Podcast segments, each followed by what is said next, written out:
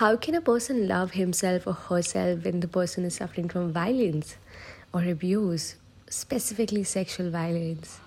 Just imagine how tough it must be when it's happening with a child. A child starts feeling bad about his body, they start feeling bad about their self identity and self image. The child feels that it's his fault, and the concept of self love vanishes it transforms into self hate, self blame, and whatnot. And then after that, this child has to also face criticism, victimization from the society, also.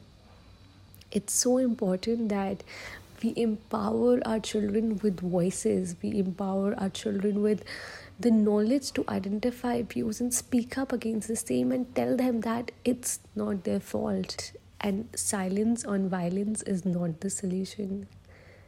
So today I take an honor to share with all of you that Arua is launching animated movies on child sexual abuse prevention. It's available on the YouTube channel OURVOIX.